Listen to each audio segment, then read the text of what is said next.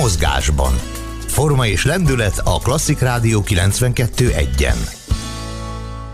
A vonalban László Attila, nemzetközi táncpedagógus. Üdvözlöm, jó napot kívánok! Jó napot kívánok! Ugyan a báli szezon idén már elmúlt, sőt az idei év feltétlenül rendhagyónak számít, tekintve, hogy nem túl sok személyes kapcsolódásra volt lehetőségünk, de mégis jó beszélgetni a bálokról, már csak azért is, mert reménykedünk abban, hogy jövőre majd újra a hagyományos báli szezonon vehetünk részt. De mikorra kezdődtek a bálok? Egyáltalán mikor merült fel az emberekben a bálozás igénye? Mi tekinthető bálnak?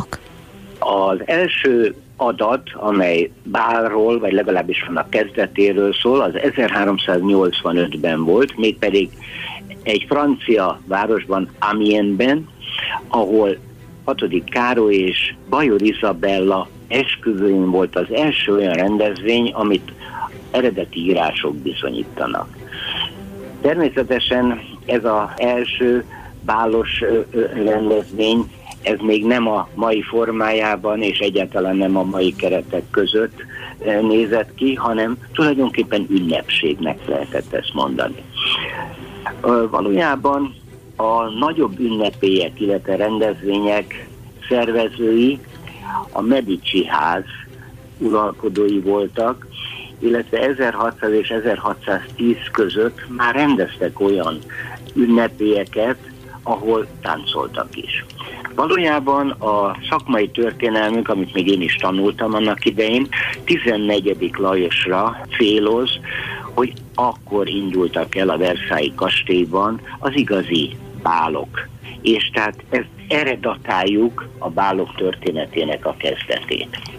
Azt lehet tudni, hogy akkoriban eh, milyen táncok eh, voltak jelen a bálokon? Mire táncoltak az akkori emberek?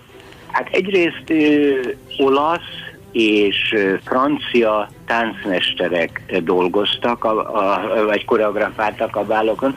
A barokk korszak táncairól beszélünk, amely csoportos táncokat jelentett. Tehát a csoportok, tehát körtáncok, vonaltáncokat jelentették. Csak a későbbiek folyamán a 19. században jutunk el oda, hogy mindenki önálló páros táncokat táncolhat. Addig a csoportos táncok voltak a bálok komplett programjában.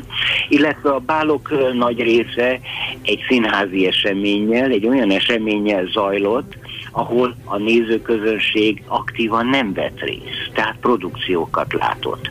Az a későbbiek folyamán alakult ki, 17. századra visszatérve, amikor a báli közönség maga is aktívan részt vehetett a bálban, és táncolhatott. Uh-huh. A csoport táncokat tehát felváltották a páros táncok, de melyek voltak az első páros táncok, amelyekről tudomásunk van? Hát egyrészt, a, amit ebben az időben táncoltak, az nagy részt a történelmi társas táncok kategóriájába tartozik. Hát a franciáknál ugye menüet, számtalan olyan ö, olasz és francia tánc, amely tükrözte a kor érdekességét. Hát a barokk és a reneszánsz kor táncairól egy felsorolással azzal tudok élni, de hát végeredményben ez nekünk a mai korban sokat nem jelent. A balett alapokra épült úgynevezett kifelé spittelő lábbal, tudjuk, hogy a baletteseknek a sarok egymás mellett van, a, a cipőóra pedig szétnyílik, és ebben a pozícióban táncolták olasz és francia koreográfusok koreográfiáit. Tehát menüet, csoportos táncok, mert a későbbiek folyamán alakult ki a 18-19. században, amikor már a néptáncokból úgynevezett koreografált, stilizált formát táncolták a rendezvényeken. Mire adott még alkalmat a bál, a bálozás a táncon kívül? A bálozás főleg a, a hercegi, illetve az arisztokrata udvarokban találkozókra, az öltözködésre, a viselkedésre. Valójában ezeken a rendezvényeken már a 17.-18. századtól megtalálhatók a táncmesterek munkái, amely zenére készült koreográfiát jelentett, illetve a hozzátartozó etiket. Tehát a táncmesterek a 17. században, a 18. században nem csak a koreográfiát készítették el, hanem kötött etiket szabályokhoz igazították a báli közönséget.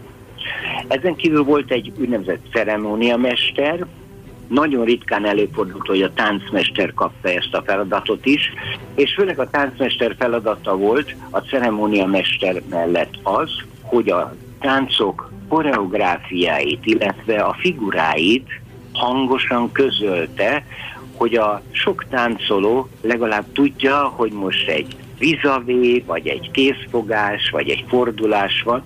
Tehát tulajdonképpen e, instrukciókkal látta el a táncoló közönséget. És hát ismerkedni is lehetett. Hát ez volt a legfontosabb, ugye? Ez a debütánsoknak a bája volt, ugye, amikor a debütáló hölgyeket nyitótáncban forgatták, és fehér ruhában, tehát a debütánsok, az, az első bálozók mindig fehér ruhában táncoltak. Ez egy nagyon lényeges dolog volt, hiszen e, debütáló bálokat rendeztek a későbbiek folyamán nagyon-nagyon sok helyen. Utána természetesen a bálozásnak a lényege, hogy mindig valamilyen témakörhöz kötötték. Tehát voltak arisztokrata bálok, úgynevezett királyi udvarok báljai, voltak vadászbálok, hozzátartozott a társadalmi élethez, voltak mesterbálok. Tehát tulajdonképpen ilyen felső szintű bálokról beszélünk, ez nem azt jelentette, hogy a nép, vagyis az egyszerű ember nem táncolhatott, nem választhatott, csak az egy másik kategória volt. Tehát a, a bálok sajnos kategorizálva voltak. Mm, köszönöm szépen. László Attila, nemzetközi táncpedagógus volt a vendégem itt az Intermedzóban.